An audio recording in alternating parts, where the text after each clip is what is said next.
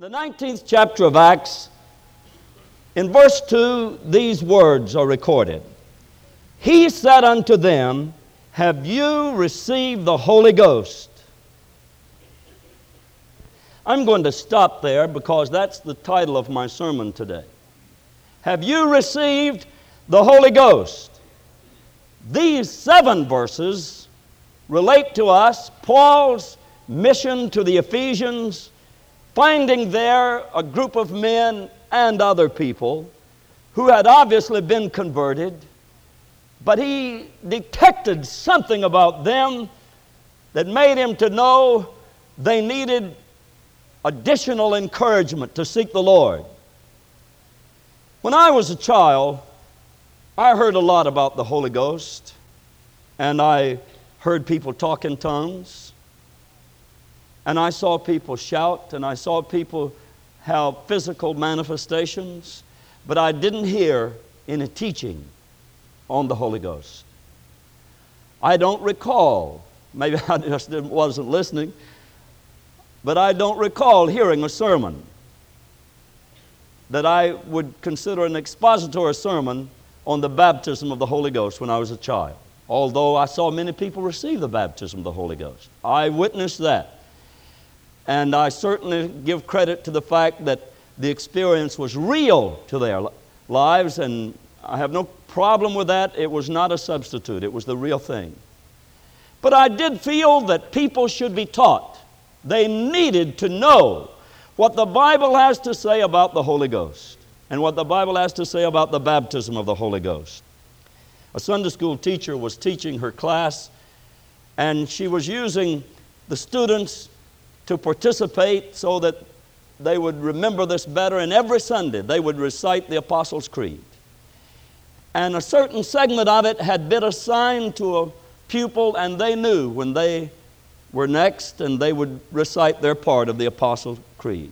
Johnny said, I believe in God the Father Almighty, Mike said, and Jesus Christ, his only Son.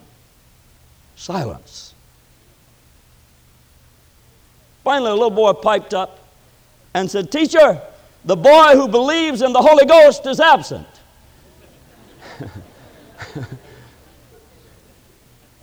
I feel that way about churches that do not preach about the Holy Ghost. I believe I would be remiss. I believe I'd fail God. I could not preach the whole gospel. I could not preach the whole Word of God without preaching about the Holy Ghost. I believe God has charged me with this responsibility. Jesus talked about the Holy Ghost.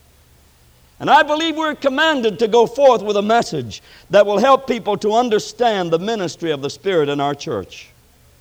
First of all, the Holy Ghost is a divine person. He is a person. He's not merely an influence, as some teach but He's a divine person. Yes, we do believe in a trinity of beings in the Godhead God the Father, God the Son, and God the Holy Ghost. The Father is God, the Son is God, and the Holy Ghost is God.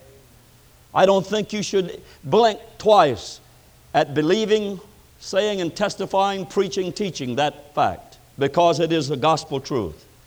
God is manifest in three persons.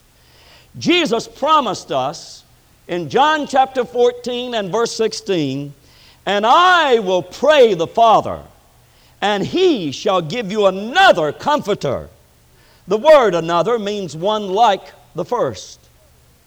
I've often used the illustration if I gave you a dollar bill and promised you that I would give you another dollar bill tomorrow, you would not expect a nickel tomorrow. You would not expect a substitute. You would not expect even a $5 bill. You would expect another like the one that I gave you today. Jesus said, I'm going back to my Father. But when I get there, my Father and I will send you another comforter, meaning one like the first comforter. What kind of comforter was the first one? He was divine. Jesus was divine. He was the Son of God. We believe and accept the deity of Christ. with all of our heart, we believe that Jesus was the divine Son of God. And He said, I will pray to the Father, and He shall give you another comforter when I'm gone away.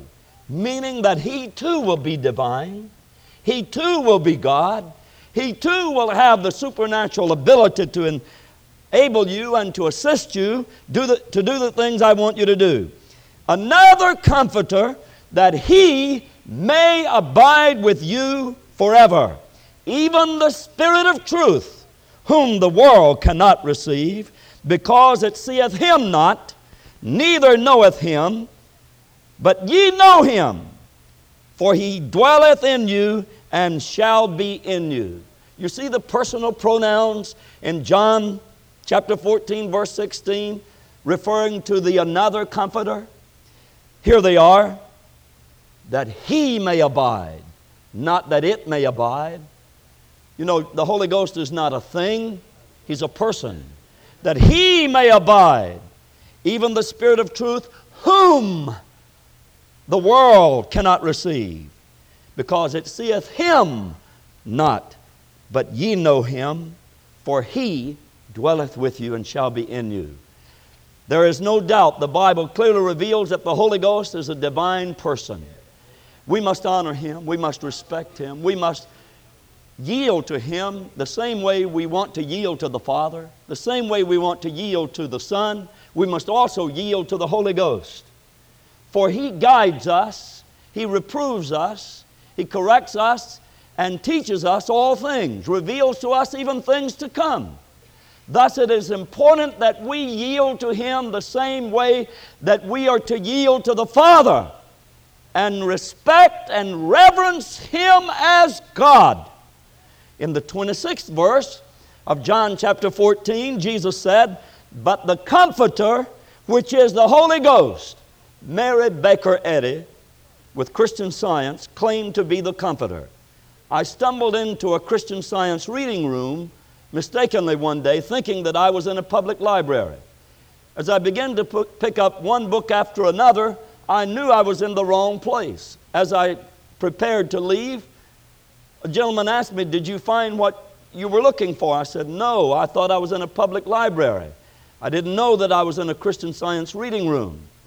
And I, I don't believe the things in those books there. And I believe that the Holy Ghost is the comforter that Jesus said the Father would send. And he said, Oh, but Jesus said the Comforter would be the Spirit of truth. And Mary Baker Eddy is the Spirit of truth. I said, Oh, no. John chapter 14, verse 26 says, The Comforter, which is the Holy Ghost. He's certainly not a woman, he's certainly not just a mortal man. He is God. The Holy Ghost is a comforter whom the Father will send in my name, he shall teach you, not she shall teach you, but he shall teach you all things. Then in John chapter 15, verse 26, but when the Comforter is come, whom I will send unto you from the Father, see, he comes from the Father. He comes from the same place that Jesus descended from when he came down to the earth. And he is sent on the same type of mission, of course, the Holy Ghost never came to die for us. He came to be a part of our redemption, to appropriate what Jesus paid for at Calvary. Whom I will send unto you from the Father, even the Spirit of truth, which proceedeth from the Father, he shall testify of me. Will you open your Bible to John chapter 16? And let us look at verses 7 through 15. I'm so thankful for the numbers of you who bring the Bible to church. If you do not have your Bible, there's one in the songbook rack there. And I hope you'll look here to see that we are reading from the Word of God. John chapter 16, beginning with verse 7. Nevertheless, I tell you the truth. It is expedient, it is necessary for you that I go away. For if I go not away, the Comforter will not come unto you. But if I depart, I will send him unto you. Now, beloved, the comforter here is someone other than Jesus. There are those who teach, there's a Pentecostal denomination who teach that the comforter is the same person as Jesus. because he's called the Spirit of truth. But Jesus said, I will send him. He wasn't going to send himself. Jesus clearly said in John 16, verse 17, It is expedient for you that I go away, for if I go not away, the Comforter will not come unto you. But if I depart, I will send him unto you. And when he is come, he will reprove the world of sin, of righteousness, of judgment, of sin because they believe not on me, of righteousness because I go to my Father, and you see me no more, of judgment because the prince of this world is judged. I have many things to say unto you, but ye cannot bear them now. Howbeit, when he, the Spirit of truth, is come, he will guide you into all truth for he shall not speak of himself. But whatsoever he shall hear, that shall he speak, and he will show you things to come. He shall glorify me, for he shall receive of mine and shall show it unto you. All things that the Father hath are mine. Therefore said I, that he shall take of mine and shall show it unto you. Brother, sister, that is one of the most beautiful, one of the most potent, powerful passages of Scripture related to the mission, the purpose of the Holy Ghost coming to earth, and what his mission would be, and how he will operate, what he will seek to accomplish. He has come into this world to exalt Christ. He doesn't exalt himself, he exalts Christ. He has come into this world to remind us of things that Jesus has said unto us and to reveal to us things that are yet to come and everything in conjunction with what Christ has said. Is it important that we know what Jesus wants us to know? Well, certainly it is.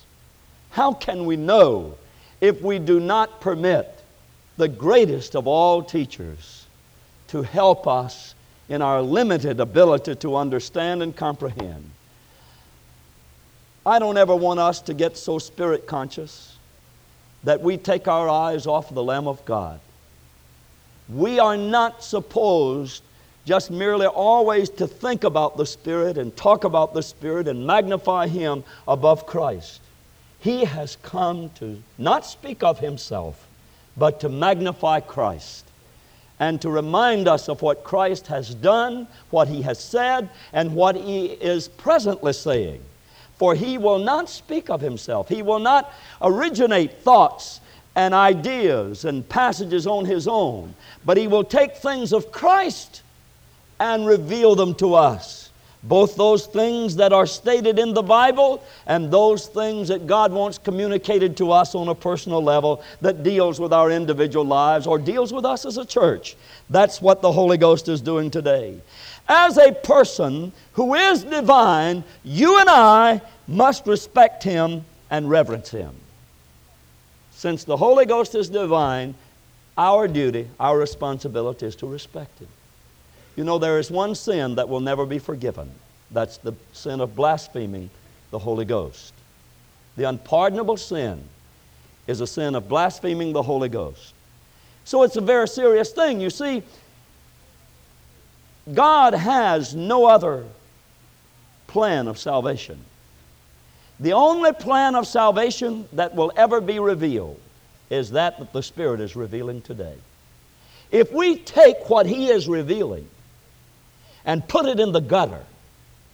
If we berate it and lower it down among the beasts, then there is no other salvation offered to man. There is nothing else for God to do for us.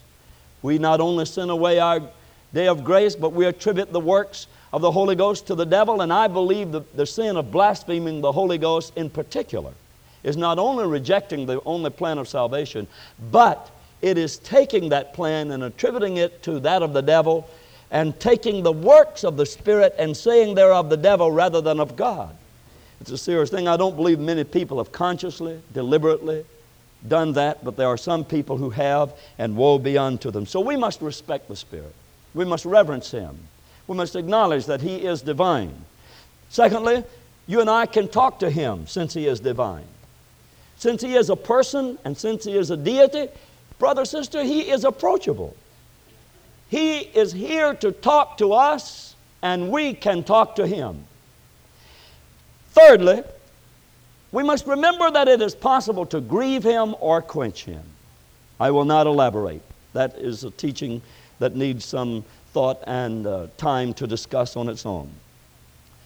Here's a statement that is vital. I never heard this when I was a child. I didn't know this. I want you to know it because it's in the Bible. All Christians have the Holy Ghost. Every Christian has the Holy Ghost. If you don't have the Holy Ghost, you've never been saved. Now, I didn't say that you have to have the baptism of the Holy Ghost. I didn't say you had to speak in tongues to get saved. There is no salvation apart from the work of the Holy Ghost. He regenerates us, He's the one that helps us get born again. If we're not born of the Spirit, we're not saved. So when the Spirit comes to regenerate us, to regenerate us, He stays with us. He doesn't just come give us a little buzz and then take off and wait till we invite Him back for the Pentecostal baptism. No, no, He stays with us. Every Christian has the Holy Ghost in them. There are some who teach that you don't have the Holy Ghost in you until you get the baptism of the Holy Ghost. Well, I differ with them on that. I respect their opinion, but I differ with them. I believe that every child of God has the Holy Spirit dwelling in them. You see, the baptism of the Holy Ghost is a unique experience that will happen to you. It doesn't alter your salvation, it doesn't complete your salvation. It is a part of God's plan for you to give you power and help you to be a better person, but it doesn't save you, and not having it will not make you be lost. But when you get saved, the Holy Spirit is with you and He's in you. And so you just recognize that and thank God for that. It's beautiful to know that He resides inside of you. And when you become aware of that, it makes you careful how you live. It makes you careful what you drink, what you do, what you say, because you don't want to offend that divine person who dwells inside of you. Our bodies are the temple of the Holy Ghost. And, you know, I, I wouldn't want to put anything in the temple of God that would defile uh, the temple of God, and make an atmosphere that, uh, that He would be uh, uncomfortable with. And so our bodies should be respected as a sacred, holy temple of God. And it should never be connected in any way with immorality and with that type of thing because the body is not to be defiled when it's the temple of God. You know, people think, oh, it's an awful thing to think about the Antichrist is going to set himself up in the temple and call himself God. And to think about Epiphanes offering a sow on the altar. Well, what about people who, who drink booze and claim to have the Holy Ghost in them? What about people who curse, commit adultery and fornication with the temple of God? It's the same thing as the abomination of desolation. Not the same thing. I'll take that back. It's not the same thing, but as far as you're concerned, you're desecrating the temple of God. You're setting something else up in God's temple, offering something that's as, as poor a substitute as a sow would be on Epiphanes' part. And God doesn't want the temple of God to be compromised. So every Christian has the Holy Ghost in them. But there's a beautiful experience for you called the baptism of the Holy Ghost that you have not received just because you're a Christian. I mean, the fact that you got saved didn't automatically give you the baptism of the Holy Ghost. It gave you the Holy Spirit, yes. But, beloved, you can receive the Holy Ghost again in a, a an experience that will complement what you already have from Him. Praise God. And it is the baptism of the Holy Ghost. Paul said, Have you received the Holy Ghost? Who was he talking to? He was talking to Christians. He said, Have you received the Holy Ghost since you believed? He acknowledged certainly the Spirit of God had to be in them or they wouldn't be saved. If any man have not the Spirit of Christ, he's none of his. And you can't even come to the Father except the Spirit draw you. So when he said, Have you received the Holy Ghost since you believed? This is a question I want to ask you this morning. Have you received the Holy Ghost since you got saved? You, you did receive the Holy Ghost at salvation, but have you received Him since you got salvation? Have you had the baptism in the Holy Ghost? It implies and recognizes the fact that they had salvation. But whatever their condition, it was obvious they needed something additional. They needed the baptism of the Holy Ghost. The believers in Acts chapter 1 and Acts chapter 2 were already saved. Every one of them in that upper room were Christians. Even the mother of Jesus was up there. Wasn't she saved? You think Jesus was born to a sinner? You believe Mary was a sinner? Some people teach that the, nobody was saved until the day of Pentecost. They got saved in Acts chapter 2. And uh, I won't name the organization that teaches that, but you know, they believe they're the only people going to heaven. That tells you a lot. Uh, anyway, Mary was saved, or she could never have given birth to the Son of God. Not only was Mary in that upper room, but all the disciples were there, with the exception of Judas. Matthias, who had taken his place, was there. He was nominated and took his place while he was in that upper room. There were 120 great people in that upper room. They were Christians, they were saved, but they had not received the baptism of the Holy Ghost. The Holy Ghost come upon them because they'd cast out devils, they'd heal the sick, they'd preach the gospel. They couldn't do that without the help of the Holy Ghost. God anointed Jesus with Holy Ghost to cast out devils. You think Peter could cast them out without the Holy Ghost? Why, certainly not. If Jesus needed the Holy Ghost to cast out devils, Peter did too. So they had the Holy Ghost before they got in the upper room, but they had a measure of this beautiful gift of the Spirit in their life. But on the day of Pentecost, they received a baptism in the Holy Ghost, which is quite a different experience. So I don't question your salvation. If you tell me you're saved, I accept that. I believe that you can receive Jesus and be born again and, and know that your name is recorded on the Lamb's Book of Life without speaking in tongues and without having received the baptism of the Holy Ghost. But you still need the baptism in the Holy Ghost. And Jesus wants you to have this experience. He said in Acts chapter 1, verse 4 and 5, Wait for the promise of the Father and he said, Ye shall be baptized with the Holy Ghost not many days hence. And that's exactly what did happen to them on the day of Pentecost in Acts chapter 2. What did Jesus tell them to tarry for? What were they commanded to wait for? The baptism of the Holy Ghost. So when you read in Acts chapter 2, when they were all filled, it's a term synonymous with being baptized in this instance. I believe you can be refilled with the Holy Ghost without being rebaptized. But in this case, Acts chapter 2, verse 4 is synonymous with the term that Jesus used when he said, Tarry till you be endued with power from on high. And then he said in verse 5, Ye shall be baptized with the Holy Ghost not many days hence. Now, Jesus believed in immersion as water baptism when he was baptized, he went down into the water and came up out of the water. They didn't just sprinkle a little bit on him. He was totally immersed in water. We believe that's the proper mode of baptism, and it's what the word literally means in the Greek.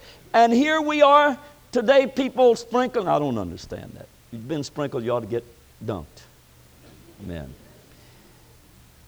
Many people, though, when it comes to the baptism of the Holy Ghost, have been sprinkled. They haven't really been baptized. They've been anointed. They have been blessed. We sing it. We're blessed, we're blessed, we're blessed. And I don't question that. Thank God we're blessed. Oftentimes the Holy Spirit blesses us. And we feel His quickening, we feel His anointing, feel the unction upon us as children of God. But have you been baptized? Have you received the Holy Ghost? Have you accepted His ministry in your life? Have you taken the barriers down? Have you come to Him, as it were, with an empty vessel and said, Fill me up, fill my cup, Lord? Do you know that that beautiful song was written by a Methodist minister who pastored the Main Street Methodist Church here a number of years ago. I met him, talked with him.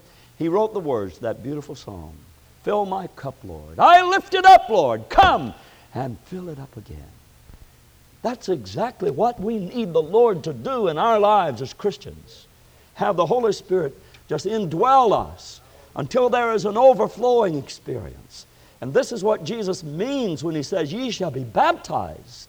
And this is exactly what the term in Acts chapter 2 implies when it says they were all filled with the Holy Ghost. When you fill something, you know the capacity is reached.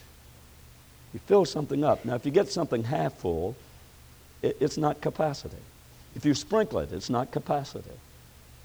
But if you fill it up, brother, it's all it can hold. If you baptize it, it's immersed, it's covered up. And I think this is exactly what Jesus wanted to imply. It's the term he selected, It's the term that He chose to use because He wants us to be filled up, brimming full, and running over, and totally immersed in the Spirit, properly baptized until we are drenched, until we are soaked, until there is enough of the Spirit in our life for it to make a difference in the way we live and the way we work and the way we talk and the way we act. Everything about us will be different because of the power of the Holy Ghost. I remember the night that I received the baptism of the Holy Ghost. Now, when I got saved, I remember walking home from church and it seemed like the whole world changed. The stars were glittering in the sky and the heavens were beautiful. It was about uh, 9.30, 10 o'clock at night, I suppose. And and I walked about a mile to my home. Oh, how different the world was. The world wasn't any different, I was. Amen. I, I was different. But all the night that I got the baptism of the Holy Ghost, praise God, there was another difference. You know, the Holy Ghost opens our eyes, He illuminates our pathway. He teaches, He guides, He reproves, He corrects. He does these things that Jesus told us He would be doing in our life. When the Spirit of truth comes, he does correct us, and I could feel His correction. My life changed. I became a better Christian when I got the baptism of the Holy Ghost. A group of ministers asked me one time, said, Cecil, do you believe that you're better than we are because you speak in tongues? I said, No, I don't believe that. I believe that I'm better than I was before I did. that was all the answer I felt they needed because I was saying to them, You'll be better when you do than you are. I believe that. If the Holy Ghost doesn't change you, if the baptism of the Holy Ghost does not alter your lifestyle, then what good is it? If it doesn't make a better person out of you, then what need do you to tarry for that experience and want God to baptize you with the Holy Ghost? Now, I, I feel that in order to complete this message the way I'd intended to, that I should save part of it for tonight. I wanted to talk to you about how to receive the baptism of the Holy Ghost. I want to talk about tarrying, about waiting, about asking, about receiving. But here's a command that Jesus gave wait for the promise of the Father. One reason why more people don't have the baptism of the Holy Ghost is they're too busy. They are too busy for God to stop them long enough to get their attention that they need the baptism. They are acting as if they can do it without the baptism of the Holy Ghost, and they take off on their own, and they're really, really endeavoring to accomplish the Lord's work without the power of the Holy Ghost. Now, I respect what God has given us in our, the way of our intellect and our education, our physical abilities, our mental abilities. You know, they're gifts of God, no question about that. If I accomplish something with my strength, I did not do it by myself, God helped me to do it. But if I, by the power of the Holy Ghost, will use that same strength, I can do a lot more with the Holy Ghost helping me and making more of that strength than I can on my own. And so, everything that people are doing without the baptism of the Holy Ghost, let's don't attribute it to the devil. I don't want to blaspheme the Holy Ghost by saying it's of the devil. And I don't think it's right for us to point a finger at non Pentecostals and say that, that they're of the devil and they're not living where they ought to be and all this. I just believe that we ought to appreciate the fact they're doing what they are doing by God's help. Whatever God enables them to do for the Lord, it's with God's blessings on their life, and the Holy Ghost helps them. There is an anointing, there is an enablement, there is wisdom and power and faith that people have before they get the baptism of the Holy Ghost.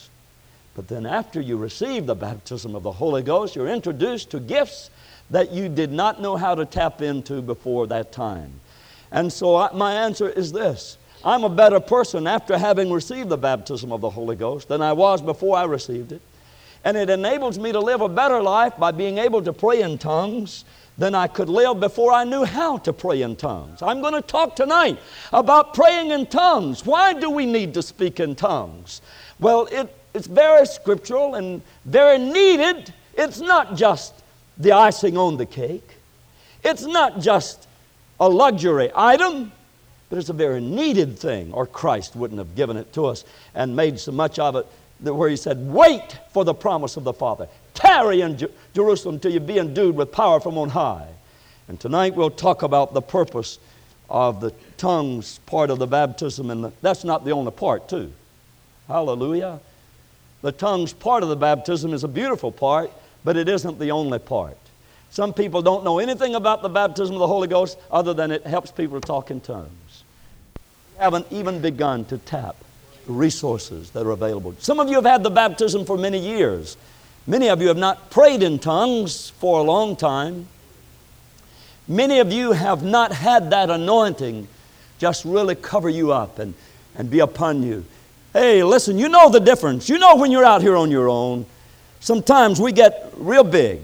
We've learned the ropes. We know how to manipulate. We know how to, how to really go around and, and all the different uh, places of, of duties and responsibility. And we can run this business without the Holy Ghost.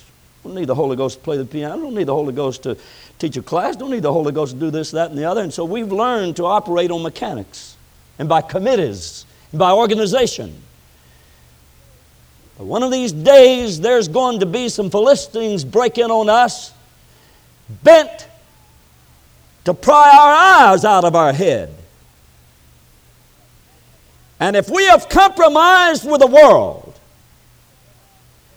and allowed the Delilah spirit to rob us of the source of anointing on our life, we'll find ourselves grinding and groveling as the world looks on with disgust at a people who claim to have the power of the Spirit and are simply operating in the flesh. There's a difference. Now, I'm Pentecostal by choice. God didn't force this on me. My parents did not force it on me.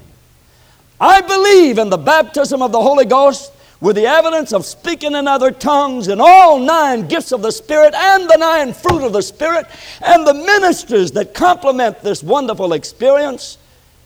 But I know, friends, that it's more than a doctrine, it's an experience. It's something that has got to be real and up to date, not something we refer to in our library, not something that we read about back at the Azusa Street Mission in Los Angeles. It's something that is happening today in our life. Glory to God.